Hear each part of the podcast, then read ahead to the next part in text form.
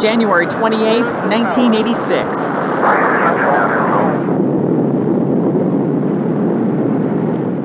Space Shuttle Challenger explodes 73 seconds after takeoff from Cape Canaveral, Florida. All seven crew members on board the Challenger, among them schoolteacher